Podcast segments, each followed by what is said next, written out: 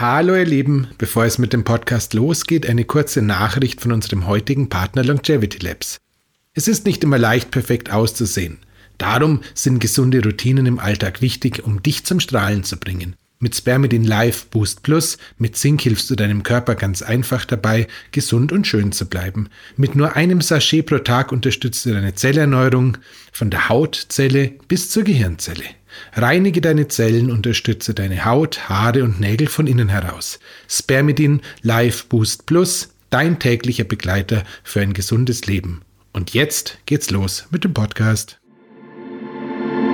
Willkommen in der Biohacking-Praxis einem Podcast von The Red Bulletin, dem Magazin Abseits des Alltäglichen. Hol dir hier Woche für Woche die besten Tipps für dein besseres Leben, für deine Gesundheit und für deine Performance vom Biohacking-Profi Andreas Breitfeld. Willkommen in der Biohacking-Praxis von Andreas Breitfeld. Das bin ich. Herzlich willkommen. Und von Stefan Wagner. Das bin ich. Gleich zu Beginn, das Wort Praxis verstehen Sie bitte nicht medizinisch, denn hier finden keine ärztlichen Beratungen oder ähnliches statt. Und zwar allein schon deswegen, weil ich kein Arzt bin, sondern Biohacker. In diesem Podcast geht es auch nicht um Krankheit, sondern um Gesundheit. Und es geht darum, wie Sie selbst mit Hilfe von Biohacking Ihr Leben verbessern können. Der Andreas ist professioneller Biohacker, ich bin Amateur. Ich habe also jede Menge Fragen. Und ich hoffe doch sehr, dass ich die passenden Antworten dazu parat habe. Na dann gehen wir's an. Hallo Andreas. Hallo lieber Stefan. So, wir sind deswegen gut gelaunt, weil es heute um ein Thema gibt, wo wir uns äh, offensichtlich wahnsinnig gut auskennen. Da kauft man uns die Qualifikation sofort ab. Es geht um Schönheit. Allerdings nicht nur um äußere, auch um innere Schönheit. Also Thema der heutigen Folge lautet Haare und Haut. Und ähm, als erstes schaue ich dir ins Gesicht und bin ganz erfreut und, und beglückt, weil du da ja einen einen Bart weniger hast, als du gemeinhin im Gesicht spazieren trägst. Wie kam denn das? Ich hoffe, zum Zeitpunkt, wo diese Aufnahme dann live geht, äh, ist das äh, Malheur wieder einigermaßen gelöst. Das war einfach nur. Ich finde es aber super. Ich äh, finde es super. Du schaust viel jünger aus und viel äh, frischer und jugendlicher und man fürchtet sich kaum mehr vor dir. Allein letzteres wäre ein Grund, dringend den Bart wieder wachsen zu lassen. Nein, äh, warten wir es einfach ab, was passiert. Äh, Tatsache ist, es war einfach nur ein äh, Rasierfehler in Verbindung mit einer danach äh, folgenden Kurzschlussreaktion, weil ich ja ob der ja Buchpremiere unseres wunderbaren gemeinsamen Titels äh, ein bisschen unter die Leute durfte und dachte, ich müsste mir noch den Bart schön machen. Und beim Bart schön machen entstand dann ein relativ großes Löchlein im Bart. Und dann dachte ich, so kann ich nicht unter die Menschen gehen und habe ihn dann abgenommen. Und seitdem wächst er mehr oder minder wieder noch. Sagen wir mal ich habe so. dich gesehen, in das, äh, das war auf, auf Servus TV und auf Krone TV waren die Beiträge, die ich gesehen habe mit dir. Und ich muss sagen, es war wunderschön. Wäre ich nicht so wahnsinnig heterosexuell, ich bin nicht ganz sicher, welche Gefühle du in mir ausgelöst hättest. Du, du, machst, du, machst, du machst mir Angst. Aber nicht, dass, nicht, dass du Ich mach dir Komplimente. Ähm, ja, der, der Bart wächst nach, so hoffe ich.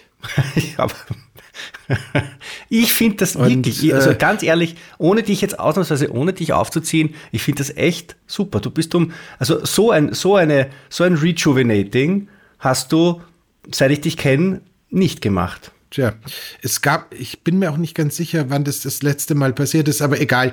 Ähm, ihr Lieben da draußen. Jetzt reden wir, ähm, wir, jetzt reden wir was Gescheites. Wir reden jetzt auch, wir reden jetzt auch über Bärte beziehungsweise über Haare und, und über Haut. Äh, die Folge war lange gewünscht und deswegen liefern wir sie jetzt auch ab. Genau. Lass uns mit den Haaren anfangen, weil ich glaube, beim Thema Haut äh, fällt mir deutlich weniger noch ein als bei den Haaren, wenn das für dich in Ordnung geht. Also, wir reden heute über Haut und Haare und wir reden darüber, wie man als äh, Biohackerin oder Biohacker seine äußerliche Schönheit ein bisschen pflegt, wie man Falten wegbügelt, wie man seidiges Haar kriegt und weiß Gott was alles, was insgesamt dem Biohacker ja eher ein bisschen wurscht ist, weil man denkt sich, wenn man als Biohacker ja ein bisschen jünger ist in seinem tatsächlich biologischen Alter als in seinem kalendarischen Alter, dann wird man ja ohnehin viel fescher. Und außerdem, was uns wichtig ist, ist, dass ja allerhand Sachen, die wir ja auch brauchen, wie ähm, die Darmschleimhaut oder, oder die Faszien oder die Blutgefäße, das sind ja auch so Strukturen, die ein bisschen ähnlich aufgebaut sind wie Haut und Haare und die Zähne ja schließlich auch. Und wenn die Haut und die Haare äußerlich hübsch sind, dann sind ja innerlich die Darmschleimhaut und die Zähne und alles Mögliche auch. Und die Blutgefäße auch wunderschön hübsch und 1a in Form. So, habe ich jetzt eine schöne Einleitung gemacht oder muss ich noch was sagen? Die war ganz hervorragend. Als es äh, darum ging, diese, diese Episode aufzunehmen, habe ich jetzt irgendwie versucht, mein nicht vorhandenes Wissen zu dem Thema ein wenig zu steigern. Und im Zuge dessen, lass uns mal das Thema Haare beginnen. Ja. Das Thema Haare, bei dem wir beide ja offensichtlich mit unseren äh, Lockenhäuptern ähm, hochqualifiziert sind, ist tatsächlich recht lustig, weil die Stammzellen in den Haaren komplett anders drauf sind als die übrigen Stammzellen im Körper, vor allem die Stammzellen in dem Haupthaar. Okay, was heißt das? Und zwar äh, haben die eine deutlich längere Lebensdauer als irgendwelche anderen von den Dingern im Körper. Die schaffen es unter guten Bedingungen bis zu acht Jahren alt werden. Das erklärt auch, dass äh, die acht Jahre lang quasi eine Lage Haar auf die nächste Lage Haar drauflegen und das, deswegen das Längenwachstum beim äh, Haupthaar tatsächlich so funktionieren kann, wie man es teilweise früher in den Filmen gesehen hat, wo äh, Männlein und Weiblein quasi Haare bis zum Gesäß runterwachsen hatten. Also vom Kopf aus meine ich. Und ähm, das funktioniert tatsächlich nur mit dem Kopfhaar. Das funktioniert nicht mit den Augenbrauen, das ja. funktioniert nicht mit der Brustbehaarung, das funktioniert nur mit dem Kopfhaar, weil da einfach die Stammzellen viel, viel älter werden als irgendwo anders am Körper. Das ist schon mal recht spannend. Das heißt, wenn ich das richtig verstanden habe, äh, ein Haar kann acht Jahre lang wachsen und dann hört es auf. Genau. Okay. Genau, dann fällt es aus. Und das ist eine extrem, ja, lange Zeit und er gestattet eben dabei auch dieses, ähm, ja, teilweise sehr beeindruckende Längenwachstum, weil ja quasi beim Haar wird ja immer eine Proteinlage sozusagen drüber gelegt. Das heißt, es schiebt sich immer weiter in die Länge und ähm, das kennen wir tatsächlich bei keiner anderen Struktur bei Menschen. Das ist eine Idee der Natur, die einzig und allein für alle Formen von Haaren verwendet wird. Das ist schon ganz schön abgefahren. Wir, wir wollen ja immer den evolutionären Sinn hinter irgendwelchen biologischen Zusammenhängen erkennen. Erkennen wir ihn hier auch? Keinen ernsthaften, weil es der Zufall so wollte, hat irgendein amerikanischer Biohacking-Kollege heute irgendwie ein Foto gezeigt, wo eine starke Oberkörperbehaarung einen Moskito daran gehindert hat, seinem stechenden Dasein nachzukommen. Also insofern könnte man sagen, ähm, vielleicht als Insektenschutz. Sonst fällt mir ehrlich gesagt wenig dazu ein. Es könnte schon sein, dass äh, eine nicht so stark pigmentierte Haut bei starker Sonneneinstrahlung von mehr Haarwuchs in irgendeiner irgendeiner Weise profitieren könnte, würde. Aber ich habe ehrlich gesagt den Verdacht, es ist so ein Geschenk der Natur, wo man jetzt auch nicht so recht wissen, was man damit anfangen kann oder will. Also nichts gegen die Haare am Kopf, aber spätestens irgendwie wenn man als Hörer sich mit äh, männlicher Hörer in der Regel sich mit den Leuten identifizieren darf, die irgendwie so oben auf den Schulterblättern irgendwann später mal anfangen, Haare zu, wachsen zu haben, dann weiß man zwar, ja, dass äh, die Hydrotestosteron, also das DHT, ist sicherlich in ausreichendem Maße vorhanden, was sicher auch ein paar positive Auswirkungen hat, aber warum man da irgendwie ein Pelz an Stellen wächst, wo man ihn wirklich nicht glaubt, das geht daraus eigentlich nicht hervor. Aber der wächst dann wenigstens nicht acht Jahre lang. Weil das wäre ja dann, also wenn ich mir jetzt so vorstelle, ein bisschen Kopfkinomäßig, dass nicht nur das Haupthaar, sondern auch alle anderen Körperbehaarungen acht Jahre lang wachsen würden, dann, ja. dann kriegen wir alle, dann kriegen wir Menschen alle sowas. Wie heißt der, der eine Barberpapa, der mit diesem schwarzen Gewuschel?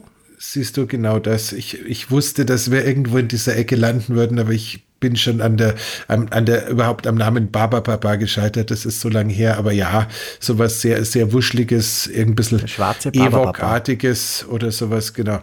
Ähm, wäre, wahrscheinlich, wäre wahrscheinlich der Punkt. Rede mal was, ich google in der Zwischenzeit den Baba Papa mit Haaren. Also das heißt, dieses äh, Längenwachstumsthema ist das eine. Das nächste, was dann irgendwie auch noch ähm, so ein bisschen interessant in dem Ganzen ist, ist, dass die Population irgendwie nebeneinander sich immer wieder weiter zusammendrückt oder auch auflöst. Das heißt äh, Barbabo. Barbabo. Ähm, das heißt auch dieses besonders dichte Haupthaar, was äh, gerade die Hörerin wahrscheinlich irgendwie so mit, mit Mitte 20 oder sowas erlebt, wo ähm, ich glaube, da gibt es tatsächlich einen Messfaktor dazu, also sozusagen den Haargummiwickler, wo du irgendwie noch aus der La in der Lage bist, äh, den berühmt-berüchtigten Pferdeschwanz mit zwei Umwicklungen der, des Haargummis äh, zu formen. Das wird dann teilweise, so habe ich mir sagen lassen, mit zunehmenden Lebensringen ein bisschen komplizierter, weil weil einfach die Haardichte, also die Menge an Haaren nebeneinander nachlasst und dann äh, wird es eher so ein bisschen drei Umwicklungen, vier Umwicklungen und man tut sich einfach deutlich schwerer. First World Problems. Das sind First World Problems, oder? Hat das irgendeine gesundheitliche Relevanz, wenn das Haar weniger dicht ist? Weiß ich nicht. Also ich bin natürlich schon tatsächlich der Auffassung, dass so ein bisschen eine Form von, ja, Ästhetik, äh, Eigenästhetik, sich in der eigenen Haut und im eigenen Haar wohlfühlen, schon irgendwie ein Thema sein kann. Und ich kenne durchaus Leute, für die jetzt auch nur so sich abzeichnende Geheimratsecken oder eine höher werdende Stirn oder äh, ein sich lichtender Scheitel, dass das bereits für einige Männer ein Thema sein kann. Und äh, mhm. bei, bei Frauen habe ich es also durchaus auch schon erlebt, ja, dass das sagen, das, das ist, für sie, eine, ist ja. für sie eine Belastung. Ja. Noch dazu, wenn das Ganze dann mit irgendwie irgendwelchen Autoimmungeschichten einhergeht. Also, ja. keine Ahnung, so Hashimoto ist so ein Klassiker, wo dir dann büschelweise die Haare in der Früh in der, in der Haarbürste begegnen. Das heißt, äh, grundsätzlich, wenn äh, der Mensch zu den Haaren gesund ist und die Haare allein weggehen, mag es äh, nervig sein, wenn es natürlich bei dem Ganzen dann auch noch eine tiefer liegende medizinische Korrelation gibt, wird es tatsächlich schwierig. Also da ist es dann tatsächlich blöd. Also insofern schauen wir es uns ein bisschen an, weil letzten Endes ist es tatsächlich so, ähm, man kann wohl dem Haar schon ein bisschen was Gutes tun. Man kann aber auch der Eitelkeit äh, versuchen, Gutes zu tun und teilweise kann das auch ganz schön in die Hose gehen. Ich, ich würde jetzt einfach gerne mal damit anfangen, weil das so ein Takeaway ist, der, den ich für mich sehr spannend fand.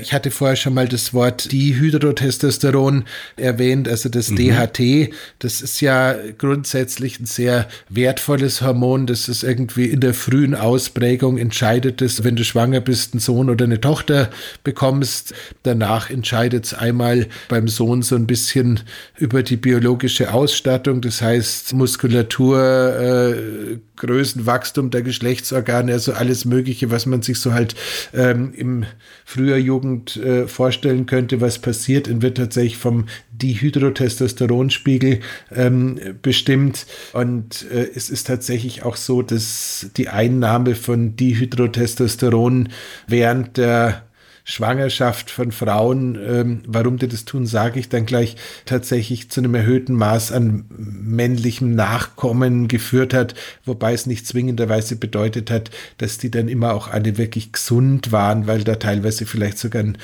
ursprünglich mal weiblich gedachter Fötus äh, irgendwie umprogrammiert wurde. Also die Hydrotestosteron ist ganz schön spannend. Ja, aber das wäre ja schrecklich, oder? Also wenn ich jetzt quasi ja, ein, ein, einen deswegen, weiblichen Fötus im Körper habe, dann, dann, dann stopfe ich mich voll mit irgendwelchen Testosteron nein, nein, und dann. Das, das, war, das war nicht vorsätzlich, also da ging es, ging's, das ist jetzt kein, kein missverstandenes CRISPR-Experiment gewesen, sondern da ging es schlicht und ergreifend darum, dass eben die, äh, äh, dass, dass eben viel Dehydrotestosteron ähm, mit Haarausfall beispielsweise einhergeht und dass es eben dann auch Medikamente gibt, die diesen äh, Haarausfall reduzieren und dass es aber halt auf der anderen Seite auch äh, Situationen gibt, dass du dir zu viel Dihydrotestosteron künstlich erzeugen kannst, die dann während einer Schwangerschaft halt auch zu schlechten Ideen führen. Also Frau mit Problemen mit Haarausfall in der Schwangerschaft mit diesem äh, Anti-Haarausfall-Medikament oder Mittel hat dann dem Fötus geschadet. Genau, also ja. so okay. ähm, ganz, ganz vereinfacht gesagt, fünf, fünf Totenköpfe, Finger weg. Im Endeffekt ist dieses äh, Finisterid, wie es heißt, weit, weit zugelassen, wird häufig verwendet, scheint aber auch eine bunte Mischung an Nebenwirkungen zu haben. Das heißt, da muss man tatsächlich mal so kurz drüber gesprochen haben. Das geht so weit, dass wenn wir das DHT entsprechend blockieren, dass das zu Depressionen führen kann. Das führt teilweise sogar bei jungen Männern, die irgendwie im Alter von äh, Mitte 20 bis 30 auf die Idee kommen, dass bereits lichter werdende Haar das größte Problem in ihrem Leben ist und dann anfangen, sich Finasterid verschreiben zu lassen, dass bei denen plötzlich ganz andere Probleme auftauchen und die gar nicht so selten irgendwie aus dem Leben scheiden. Also es ist ganz schön lustig, wie da die Nebenwirkungen sind, wenn wir da an unserem Hormonkreisel umeinander drehen, ohne so genau zu wissen, was wir tun. Allerdings ist es ganz sicherlich auch so, dass man klar sagen muss, wenn man feststellt, dass die Haare weniger werden und dann hohen Leidensdruck hat und das Ganze medizinisch begleiten lassen kann, dann sind diese DHT-Blocker, also ist dieses Finasterid definitiv nicht nur in den Studien, sondern wohl auch in der Realität einigermaßen erfolgreich, da den Haarausfall zu verlangsamen bzw. zu reduzieren. Entschuldige, wenn ich dich unterbreche. Dieses Dihydroxytestosteron, wenn das hoch ist, das heißt ein Testosteron, das ja meine Männlichkeit unterstützt und stärkt, führt dazu, dass mein Haupthaar schwupps ausfällt. Genau. Das heißt also, das, was man sagt, dass ähm, äh, glatzerte Männer sind besonders, besonders männliche Männer, das ist nicht nur etwas, womit sich die glatzerten Männer über ihr, über ihr Dasein hinwegtrösten, sondern das hat tatsächlich auch einen wissenschaftlichen Hintergrund. Ja, wo, wobei es, sich jetzt ja auch wieder die Frage stellt, äh, welche Auswirkungen ein hoher Testosteronspiegel auf die Männlichkeit beziehungsweise besonders männliche Männlichkeit hat. Wir äh, erinnern uns in diesem Moment gerne an die Testosteronfolge und im Zuge mhm. dessen auch an die Aussage von diesem äh, großartigen ähm, Verhaltensbiologen, dessen Name mir natürlich gerade nicht einfällt. Äh, Macht nichts. Hilf mir. Shownotes, der ähm, heißt Dr. Shownotes. Der, der, der so schön gesagt hat, Testosteron äh, verstärkt einzig und allein nur ah, die Charaktereigenschaften. Kann mich erinnern. Ja. Kann mich erinnern. Ja. Es war eine super Folge übrigens, Testosteron. Das war, war, war beeindruckend. Wir haben uns nicht alles gemerkt, wie man merkt, aber, aber grundsätzlich, dass Testosteron super ist und dass der insgesamt der Rückgang in der Gesellschaft, was Testosteron betrifft, alarmierend ist, aber dass Testosteron alleine nicht nur dafür sorgt, dass wir wahnsinnig männlich werden, sondern auch, dass wir, wenn wir zum Trotteltum neigen, auch noch verstärkt Trotteln sind. Das haben wir uns alle gemerkt. Genau. Das hätte jetzt wirklich gereicht, um sich dann zu erinnern. Äh, der hat so viele großartige Bücher geschrieben. Der hat geschrieben. Jetzt muss ich den, wenn ich den Barbados googeln kann, dann kann ich den auch googeln, oder? Why Zebras Don't Get Ulcers ist von ihm. Wie? White Zebras, was? Don't Get Ulcers, warum Zebras keine Magengeschwüre bekommen, wäre ein anderes seiner Werke gewesen. Ich schau mal nach. Stanford-Professor Huberman. Robert Sapolsky. Robert Sapolsky, danke schön. Genau. Jetzt brauchen wir doch nicht in die Shownotes hinein. Entschuldige, Robert, du bist großartig, Robert Sapolsky. Es tut mir leid, dass ich deinen Namen vergessen hatte. Also jedenfalls, was ich dann... Er ist einer der wenigen Menschen, die unseren Podcast nicht hören, deswegen. Mit Sicherheit. Aber nichtdestotrotz, also wie gesagt, Testosteron macht jetzt nicht automatisch jeden im Sinne von maskuliner, sondern es kann teilweise auch wirklich nur verstärkend wirken. Nichtdestotrotz ist zu viel Testosteron gerade äh, für die Hörerin ab einem gewissen Zeitpunkt wirklich ein Problem, weil es einfach zu biologischen Veränderungen an den Geschlechtsorganen führen kann, die in der Regel nicht gewünscht sind. Gerade im Profi-Bodybuilding der Frauen sind da erstaunliche Dinge dokumentiert, äh, die jetzt tatsächlich das Niveau dieses äh, Podcasts unterschreiten würden. Aber also ich kann dir nur sagen, das glaube ich, willst weder als Frau noch als Mann zu Hause haben. Lange Rede, kurzer Sinn, zurück ja. zu den Haaren. Ähm, genau. Äh, zurück, zurück zu den Haaren auch der Hörerin. Also es kann durchaus sein, gerade so im Zuge der Hormonumstellung, sprich Wechseljahre, dass da auch in der Relation des Testosteron und damit auch des DHT bei der Hörerin mal ein bisschen nach oben geht und deswegen die Haare fallen. Das heißt, wenn kein Kinderwunsch mehr da ist und das Nervenkostüm einigermaßen ausgeglichen ist, kann man durchaus dieses Finasterie-Thema da auch mal anschauen. Insgesamt geht es mir nach zwei ja, Tagen Studien querlesen und ein bisschen dazu rumhören, so dass ich es, glaube ich, in meinem Leben nicht genommen hätte, wenn es als bei mir äh, losgegangen ist mit dem Haarverlust, es schon umeinander gelaufen wäre. Man muss auch ganz klar sagen, alles, was wir jetzt in den nächsten Minuten noch zum Thema Haare sagen, da geht's immer nur darum, den Haarverlust zu reduzieren, beziehungsweise im Idealfall aufzuhalten, beziehungsweise halt auf diese maximale Lebensdauer von acht Jahren auszudehnen. Wenn mal so ähm, wie bei mir das wirklich nur noch Inseln sind und dazwischen einfach äh, außer weitem Ozean nichts mehr zu sehen ist und einfach nichts mehr wächst, dann ist außer irgendwelchen Möglichkeiten mit Transplantation zu arbeiten einfach alles vorbei, weil die einzige Möglichkeit, die man dann hätte, wäre, dass die Stammzellen wieder dazukämen. Gut. So, was mache ich jetzt, damit meine Haut schöner ist und mein Haar seidiger?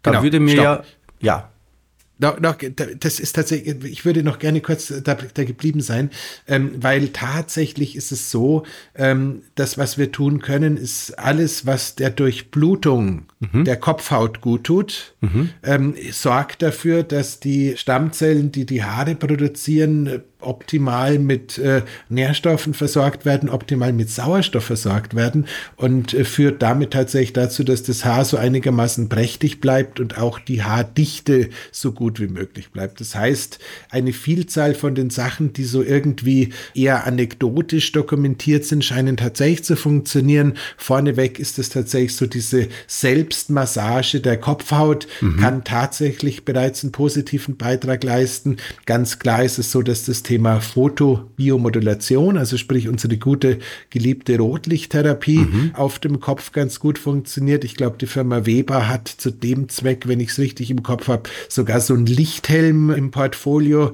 der zumindest, egal wofür er gedacht ist, gut dafür wäre, das Haarwachstum anzuregen, weil er als Helm genau da stattfindet, wo das Haarwachstum idealerweise passiert. Mhm. Eine andere Geschichte ist tatsächlich dieses Thema mit diesen Rollern, dieses Dry Needling oder eben auch nicht Dry Needling, wo du mit so Nadelrollen dir quasi den Kopf massieren lässt oder auch selber massierst mit in, oder ohne da irgendwelche Tinkturen aufzubringen, rein ohne würde schon reichen, weil diese Mikroverletzungen halt auch schon einen Beitrag dazu leisten, dass da oben bessere Durchblutung stattfindet, durch diese Mikroverletzungen quasi Heilungsprozesse angeregt werden, äh, die auch dazu führen, dass da was passiert. Also da sind wir schon, es geht schon relativ viel, um ehrlich zu sein.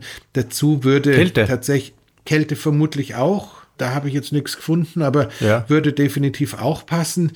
Dann, äh, was auch noch gut funktionieren soll, ist die Arbeit mit Platelet-Rich Plasma, was wir so aus der Orthopädie beziehungsweise aus der alternativen Heilkunde immer wieder kennen. Also sprich diese Eigenbluttherapie, wo einfach nur die Blutkörperchen sozusagen extrahiert und dann wieder zusammen mit dem Plasma so unter das Gewebe gespritzt werden. Das scheint auch tatsächlich sehr gut zu funktionieren. Mhm. Also insofern kann man da, wenn man irgendwie den Eindruck hat, äh, da passiert ein bisschen viel und man hat es nicht nötig, durchaus sich auf eine einigermaßen vernünftige Medizin verlassen. Und last but not least ist auch tatsächlich, scheint es auch tatsächlich möglich zu sein, diese Haartransplantationen beziehungsweise das, das, Einse das Einsetzen von, äh, von Haarzellen da, wo es besonders schlimm ist, das scheint alles ganz gut zu funktionieren. Jetzt ist es zugegebenermaßen jetzt nicht unbedingt mein Lieblingsthema oder Hauptthema und äh, bei dir glaube ich, ist es jetzt auch nicht ganz so, aber ich finde es trotzdem eigentlich sehr wichtig und gut. Und ich finde es im gleichen Zuge auch wichtig und gut darauf hinzuweisen, dass äh, eine Substanz, die uns beiden vermutlich gerade auch in der Nase liegt, nein, nicht Wodka, die andere, nämlich, nämlich, das, der, nämlich der gute Kaffee, der, der mich gerade so. anduftet und ich kann gerade nicht zur Tasse greifen, weil ich zu viel ja. rede. Ähm, also der, der funktioniert auch allerdings nur topisch, also sprich, man könnte beispielsweise sich ein koffeinhaltiges Haarshampoo besorgen und das Ach, zwei oder drei Tage, ja, sowas ja. könnte man zwei bis dreimal die Woche machen und das dann so zwei bis vier Minuten einwirken lassen, bevor man es ausspült. Das scheint tatsächlich auf einer Studienqualität, die sehr vernünftig ist, zu funktionieren. Ich habe bei mir überlegt, also wollte ich die Inseln retten, dann würde ich wahrscheinlich den äh, Kaffeesatz von den unglaublichen Mengen, von dem großartigen Afro-Kaffee, den ich so konsumiere, mir immer wieder mal so als Kopfmaske auf das Haupte legen, kam dann aber zum Ergebnis, nachdem ich ja die ähm, Haare nur an den Stellen weiter wachsen lassen kann, wo ich eh welche habe. Da kommt es darauf auch nicht mehr an. Also ich werde es sein lassen. Aber tatsächlich Koffein äußerlich angewandt ist eine sehr, sehr gute Idee. Aber das Haar wird davon nicht dichter, sondern es wird einfach weniger undicht. Genau, also du versorgst halt das, was da ist, besser. Ja. Es wird nicht zwingenderweise wieder mehr. Also nicht, ähm, die, nicht die Glatze mit Kaffee ein, einreiben. Das bringt nichts. Ja, du kannst es, wer das macht und äh, uns auf Instagram taggt, dann äh, den teile ich selbstverständlich gerne. Aber ähm, ob sonst viel passiert, weiß ich nicht genau. Das heißt, ähm, was allerdings noch sehr schön ist, ist, dass äh, die Prostata und die, die Kopfgesundheit. Die wir in Österreich ja auf der ersten Silbe betonen. Pro, Prostata. Ja, wir sagen die Prostata. Ah, Pro, äh, Prostata, das, das, das, sagt ihr? weiß ich, keine Ahnung, bei Prostata denke ich gerade ans bayerische Bierzelt, aber ist auch völlig wurscht. Also die meisten Medikamente, die verwendet werden, um einer Vergrößerung der Prostata, Prostata ähm, im Alter entgegenzuwirken oder die Nebenwirkungen davon zu lindern, wirken sich auch positiv auf die Haargesundheit aus. Und das finde ich schon sehr lustig. Okay. Ähm, also so Kürbiskerne Sachen, zum Beispiel. Kürbiskerne gelten ja als, als Prostata Kürbiskerne vermutlich so richtig bis zum Umfallen durch erforscht ist dieses Sägepalmenextrakt, dieses Saw-Palmetto-Extrakt, weil das ja auch irgendwie in der Lage ist, die Wirkung von dem Dihydrotestosteron, das offensichtlich auch für Prostatavergrößerungen eine Rolle spielen kann, ein bisschen abzuflauen. Das heißt, das ist eine Geschichte. Eine andere Geschichte, die oben und Mitte unten ganz gut gleichzeitig zu funktionieren scheint, ist lustigerweise auch dieses Tadaphenil, glaube ich, heißt, beziehungsweise Markenname ist, glaube ich, Cialis, also sprich dieses Medikament, was ursprünglich mal als äh, Blutdrucksenker entwickelt wurde, dann aufgrund seiner entspannenden Wirkung auf die glatte Muskulatur ein bisschen im Bereich ähm, ja, sexuelle Performance-Verbesserung ähnlich eines Viagras angewendet wird oder wurde. Da geht es allerdings tatsächlich darum, dass es da situativ in höheren Dosen genutzt wird. Das wird aber lustigerweise auch sowohl um die Prostata zu entlasten, als auch um äh, beim Training bessere Ergebnisse zu erzielen, einen besseren Pump zu haben, als auch um äh, die Haarpracht zu erhalten. Jeweils mit 2,5 bis 5 Milligramm äh, täglich so als Dauermedikation gegeben. Und ich habe mir jetzt irgendwie mal das, das Profil von dem Zeug angeschaut.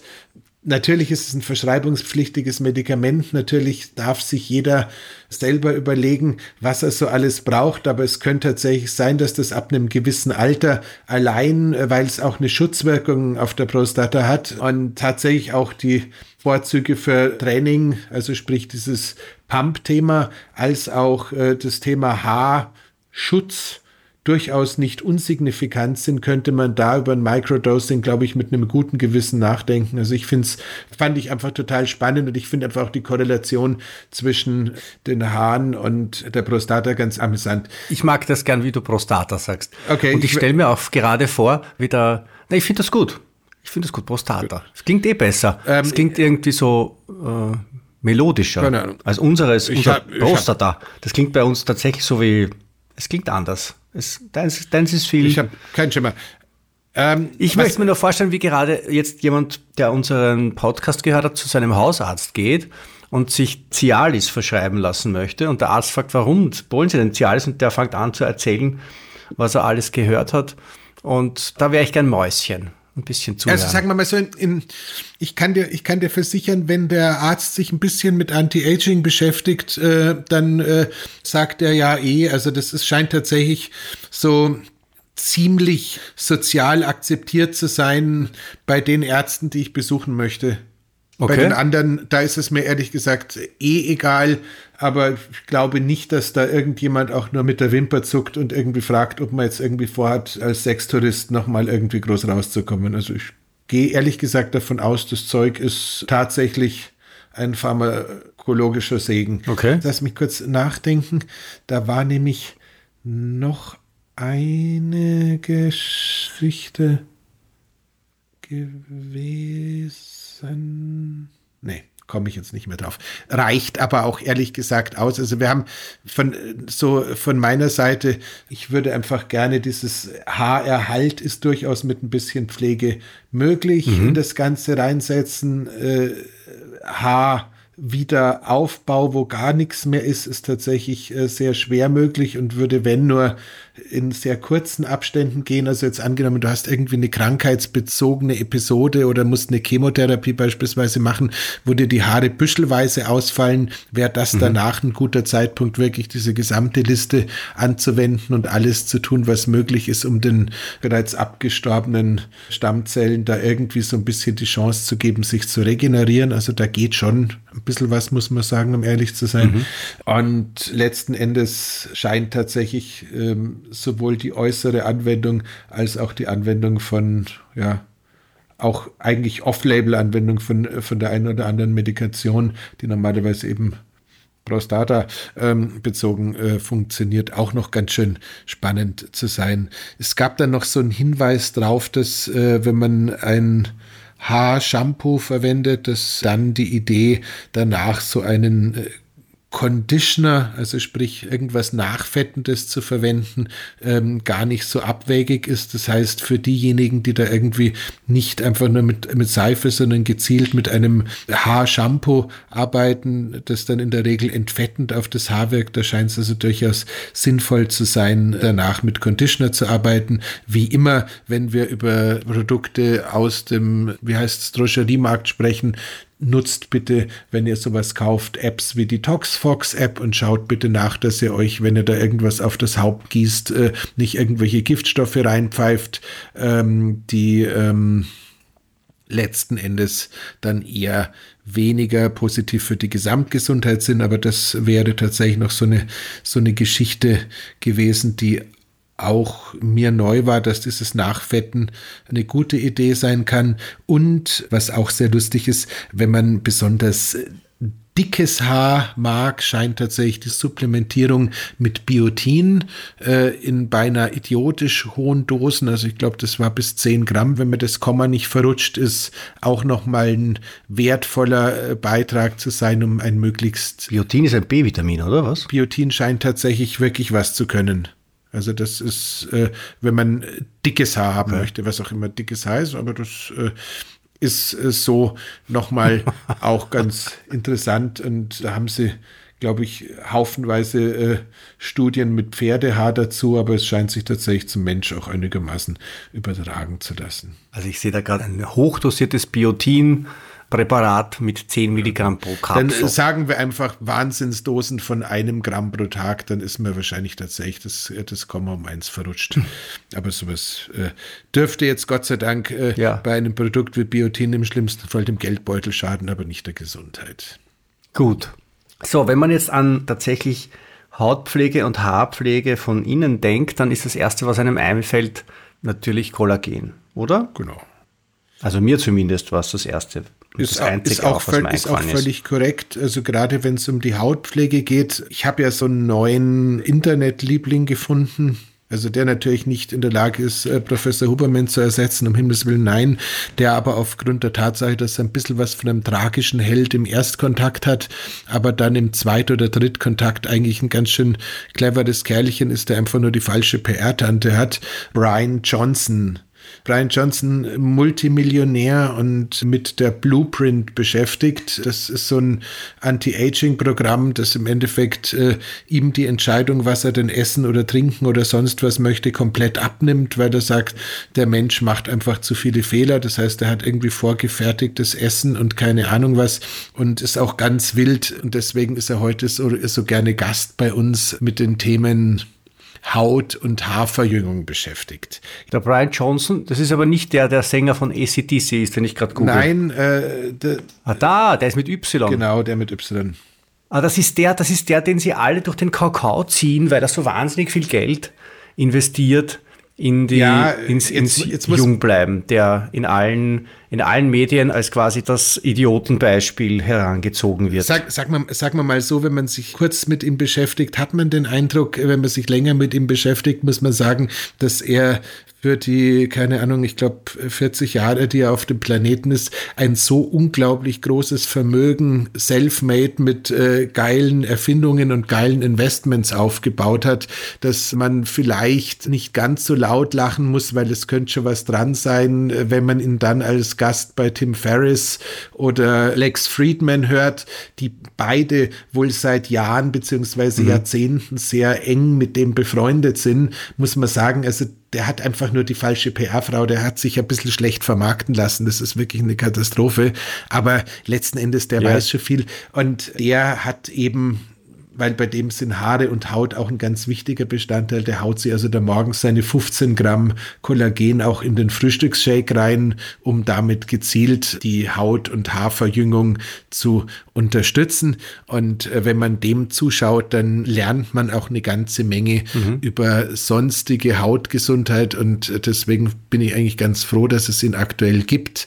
Das erste, was sehr interessant ist für Leute, die vielleicht wie wir zu viel Zeit in der Sonne zugebracht haben in der Vergangenheit und ein bisschen zu viele Falten haben.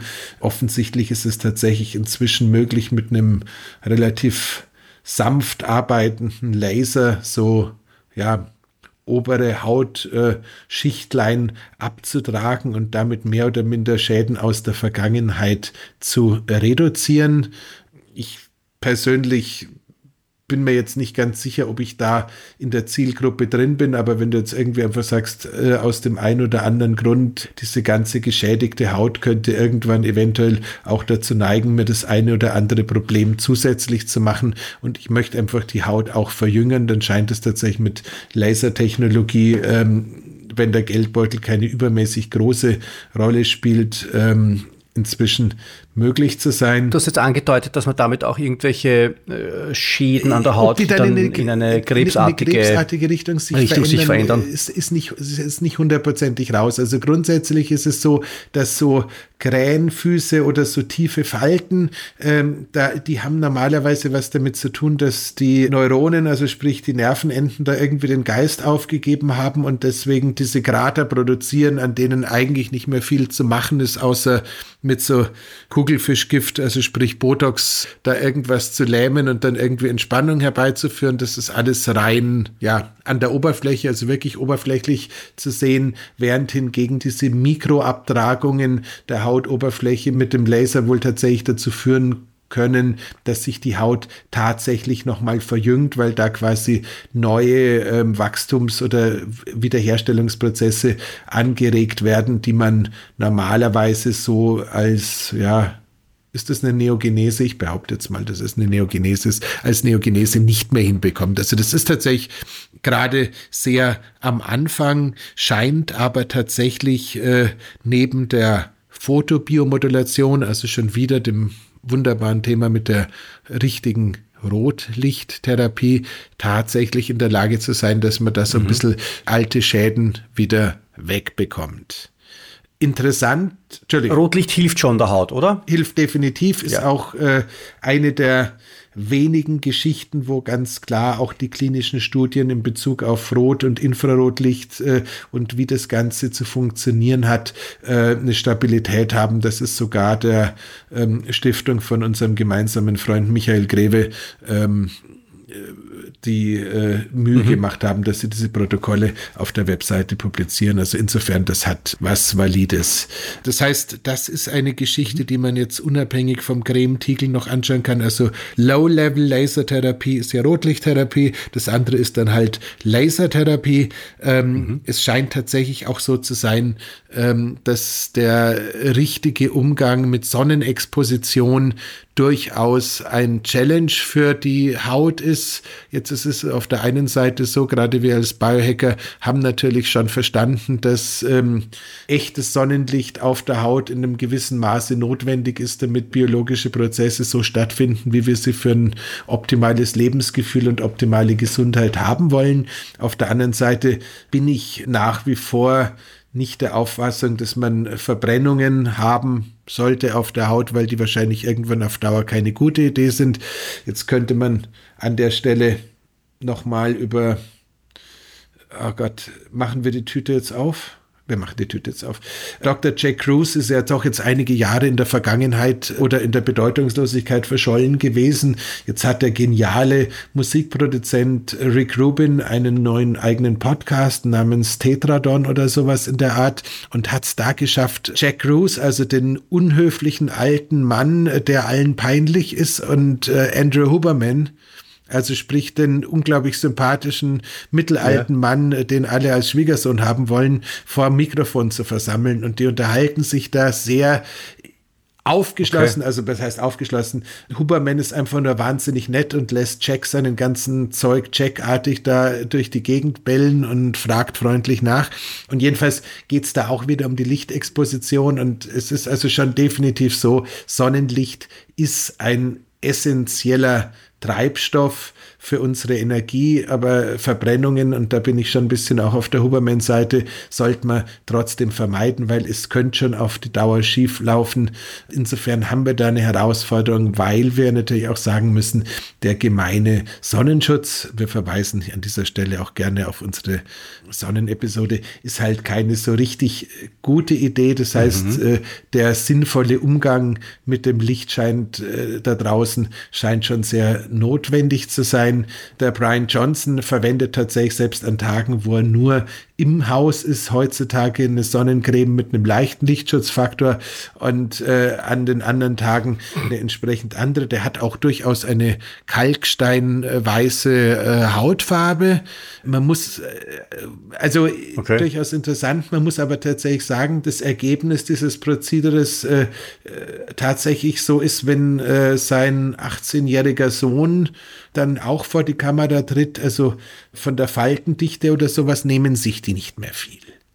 Das heißt, inwieweit die äußere Alterung und die innere Alterung korrelieren, weiß er selber nicht. Die sind in der Lage, das Hautalter tatsächlich mhm. mit äh, Scannern zu bestimmen und weisen tatsächlich nach, dass äh, der Schutz vor der Exposition gerade im Gesicht durchaus äh, seine Vorteile hat. Es wäre nicht meins, aber ich muss tatsächlich sagen, ich finde es extrem spannend, wenn jemand also diese Porzellan faltenfreie Haut äh, als höchstes ästhetisches Ziel haben soll sollte, dann sind da durchaus ein paar Geschichten dabei, die spannend sind. Was auch sehr interessant ist äh, im Praktischen, ist, dass offensichtlich das Astaxanthin, Astaxanthin? Sowohl ähm, äußerlich als auch innerlich aufgebracht nicht nur zu einer seltsamen orangen äh, Gesichtsfärbung führt, zumindest wenn man es ausreichend äh, nützt, sondern tatsächlich hautprotektiv wirkt. Das heißt, es ist sowohl bei Sonnenexposition als auch sonst als Radikalfänger tatsächlich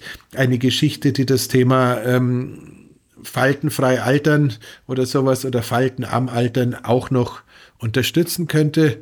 Das hat mir ganz gut gefallen, weil das ist zumindest eine Substanz, die ich im Sommer auch gerne nutze, weil ich mir immer wieder einbilde, dass sie den Eigenlichtschutz der Haut äh, so ein bisschen nach hinten verzögert oder verbessert, um ehrlich zu sein. Ja. Jetzt würde ich gern, ich bin so stolz auf mein Kollagen-Thema. Du kommst so mit den fortgeschrittenen Dingen daher, aber ist nicht das Kollagen das, was wir alle am einfachsten ja. zu uns nehmen könnten? Einfach durch Knochenbrühe, einfach durch vielleicht auch ein Kollagenpulver, das kostet ja auch nicht die Welt. Und einfach auch natürlich durch, taram, taram, taram, Drumroll, durch Glycin, weil ja ein Drittel vom Kollagen ist ja Glycin. Für mich für mich, für mich macht das ja alles ja, Sinn. Macht, macht's auch. Jetzt bin ich mir nicht, jetzt musst du halt ähm, schauen, ob du die anderen beiden Aminosäuren, ähm, um das komplette Kollagen zusammenzubauen, auch noch erwischt oder ob du bloß ein, ein Glycinator bist, dann könnte, könnte der Schuss ein bisschen in den Ofen gehen. Aber sonst äh, ist das. Ist, genau. Prolin und Hydroxyprolin sind, glaube ich, die beiden anderen, die noch da dabei sind äh, zumindest die beiden Hauptbestandteile. Würde es Sinn machen, diese, diese drei äh, Aminosäuren separat zu supplementieren, dass der Körper sie sich quasi selber zu einem 1A-Kollagen zusammenbaut? Oder ist es gescheiter, man haut sich einfach ein, glaub, ein Kollagen ich, also rein? Ich bin jetzt ein, man haut sich einmal am Tag ein Kollagen rein und nimmt halt noch das Glycin ad libidum dazu, weil das ja hinten raus gesehen noch diesen Riesenvorteil hat, wenn man jetzt so wie ein Breitfeld beispielsweise doch ab und zu mal ein äh, Fleisch erwischt, äh, oder auch häufiger ein Fleisch erwischt, dass es irgendwie mit dem Methionin noch so ein bisschen die Spitzen zu nehmen scheint. Also insofern ist es gar keine schlechte Idee, ähm, wenn man irgendwie ab und zu eine leicht süßliche Note äh, sucht, das nochmal separat mit Glycin zu machen. Ja. Wie viel Kollagen nimmst du? Ähm, ich nehme. Oder nimmst du gar keins? Wie machst du das mit deiner Kollagenversorgung? Also wenn, wenn ich es nehme, nehme ich in der Regel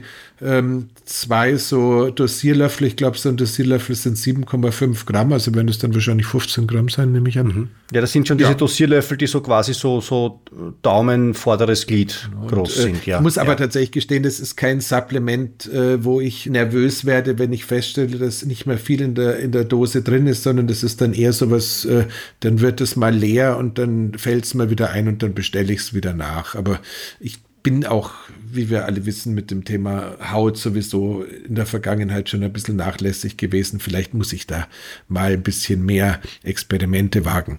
Apropos Sie Experimente wagen. Weil wenn der Bart weg ist, dann sieht man ja mehr von deiner Haut und ich kann nur wiederholen, was ich zu Beginn gesagt habe. Hm. Zehn Jahre jünger. Ähm, Nochmal, ähm, genau.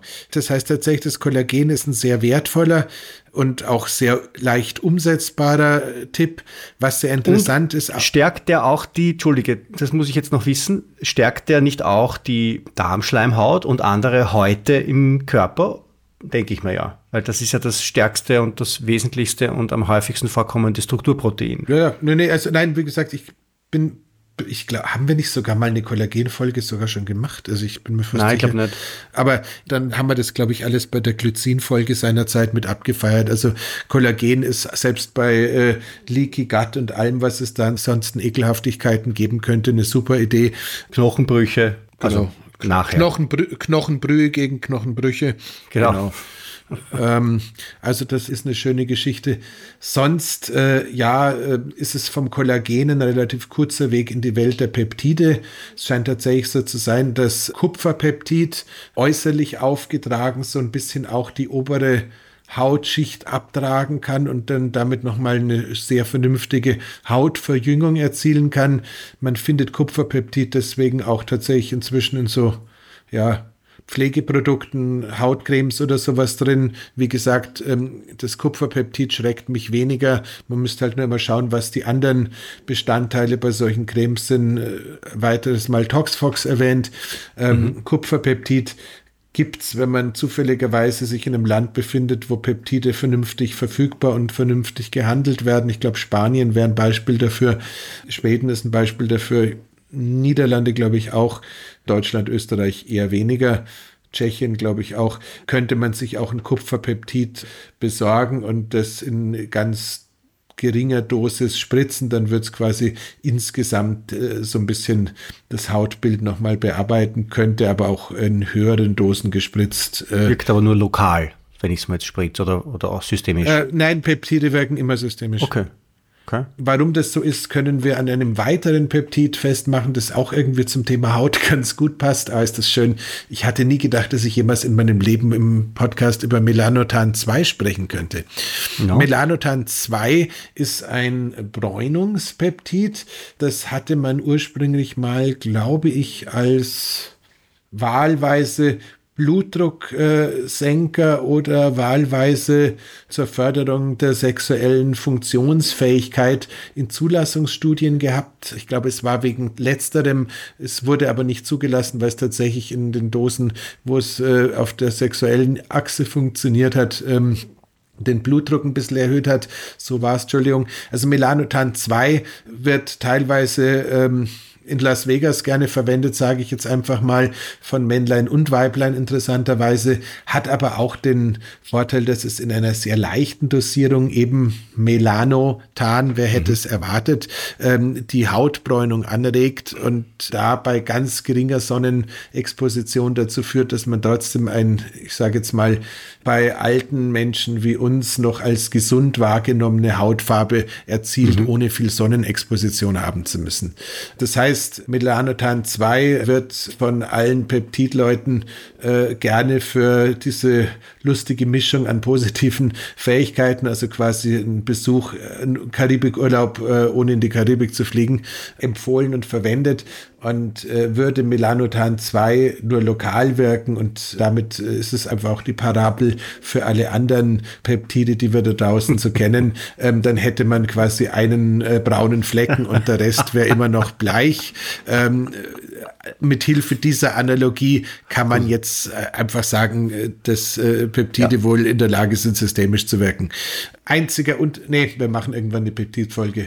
Ich komme Wir machen ja mal eine Peptidfolge. So, ähm, das heißt, Kupferpeptid wäre noch eine interessante Geschichte fürs Hautbild.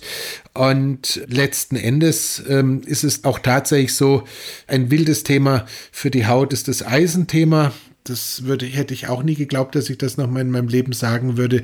Aber gerade äh, ein Eisenmangel äh, führt relativ schnell zu so Mundwinkelragaden, eingerissenen Mundwinkeln, äh, brüchigen Lippen und in der Folge ekelhaft trockener Haut und ganz, ganz wenig Spaß. Ähm, das kann in der Regel dem Hörer dieses Podcasts nur bei einer sehr eigenartigen Ernährung passieren. Der Hörerin kann es allerdings, je nachdem wie die Periode ausfällt, tatsächlich passieren. Das heißt, äh, wenn man irgendwie den Eindruck hat, die Haut leidet arg, wäre es durchaus eine gute Idee, mal den Eisenspiegel beim Arzt bestimmen zu lassen und gegebenenfalls zumindest äh, als Hörerin den Schritt zu gehen und dann auch definitiv zu supplementieren. Das ist noch ein Hautthema, das mir am Herzen liegt. Tatsächlich scheint es auch so zu sein, dass eine gewisse Menge an, ja, Pflege gut, aber zu viel Pflege auch eine schlechte Idee ist. Das heißt, wir können tatsächlich, wenn wir überpflegen, sowohl also zu häufig mit äh, entfettenden äh, Seifen duschen oder auch äh, überpflegen im Sinne von zu viel Pflegeprodukte nehmen unserer Haut deutlich mehr Schaden als Gutes tun. Das heißt, da gibt es durchaus eine Empfehlung zur Natürlichkeit. Und ja. Wir sind jetzt schon im Endspurt. Zwei Kleinigkeiten würde ich vielleicht noch gern ansprechen. Der Christian Burkhardt, dein Münchner Vertrauensarzt, hat in einem Podcast einmal gesagt, äh, oder auf Insta, ich weiß es gar nicht genau, erzählt, dass er selbst merkt, wenn seine Nährstoffversorgung nicht gut ist, dass dann die Haare bei ihm weißer werden. Hältst du das für einen nachvollziehbaren Schluss, dass man, dass man quasi den Gesundheitszustand insgesamt an den Haaren ablesen kann? Weil ich glaube, der Christian hat ja kein Bord, oder? Wenn ich das ja, ne, er versuch, ich, ich, wir waren äh, vorgestern beim Abendessen. Es ist definitiv so, ähm, ja, er hat das gleiche lustigerweise da auch erwähnt, hat auch darauf hingewiesen, dass bei ihm gerade die Haare wieder ein bisschen grauer werden und er den Eindruck hat, dass er ein bisschen mehr auf seine eigene Entgiftung achten muss und dass er jetzt dringend mal die eigene Apharese wieder oder Inuspharese bei sich äh, zum Laufen bringen mhm. muss, um das Ganze umzudrehen. Ähm, das scheint tatsächlich äh, so zu sein. Insgesamt ist es aber, wenn ich mich jetzt richtig äh, damit auseinandergesetzt habe, tatsächlich so, dass es in erster Linie darum geht, dass äh, die Umwandlung von Tyrosin im Körper vernünftig stattfindet, äh, beziehungsweise ausreichend Tyrosin vorhanden ist, weil das wiederum dann vom Körper in Melanin umgewandelt werden würde und das dann entsprechend dafür sorgt, dass die Haarfarbe so ist, wie sie eigentlich angelegt worden sei. Ja, das ist diese, also Melanin ist, diese, ist dieser Stoff, der, der, der, wenn er nicht ausreichend vorhanden ist, die Haare weiß werden lässt oder grau werden genau, lässt, oder? Genau. Ja, und ja. Äh, dementsprechend diese Vergiftung, äh, zu viel Giftstoffe scheinen da eben in dieser Umwandlung eine Rolle zu spielen. Das heißt, wenn ja. man zu viele weiße Haare hat, kann eine Entgiftung, wie zum Beispiel durch eine Inuspharese oder durch andere Maßnahmen, da schon helfen und beitragen. Genau. Und an dieser Stelle würde ich sagen, lassen wir Haut und Haare gut sein. Also dafür, dass du geglaubt hast, dir wird überhaupt nichts einfallen, muss ich sagen, ja. bist du eh recht plaudertaschig unterwegs gewesen. Hab zwei Tage hart gearbeitet, ihr Lieben. Passt auf euch auf. Die Haare wachsen immer wieder nach. Hoffentlich bis bald. Bye bye. Wiederschauen. Das war die Biohacking-Praxis, der Health Performance Lifestyle Podcast von The Red Bulletin. Mehr davon findest du überall, wo es Podcasts gibt auf www.redbulletin.com und natürlich in unserem Magazin. Stefan Wagner schreibt im Magazin Carpe Diem eine Kolumne über Fort- und Rückschritte im Leben eines Biohackers. Andreas Breitfeld ist der Red Bulletin-Experte für Biohacking. In München betreibt er das europaweit einzigartige Biohacking Lab. Mehr Infos dazu findest du auf www.breitfeld-biohacking.com. Hat dir unser Podcast gefallen? Dann freuen wir uns über deine Bewertung. Und noch mehr, wenn du uns weiterempfiehlst.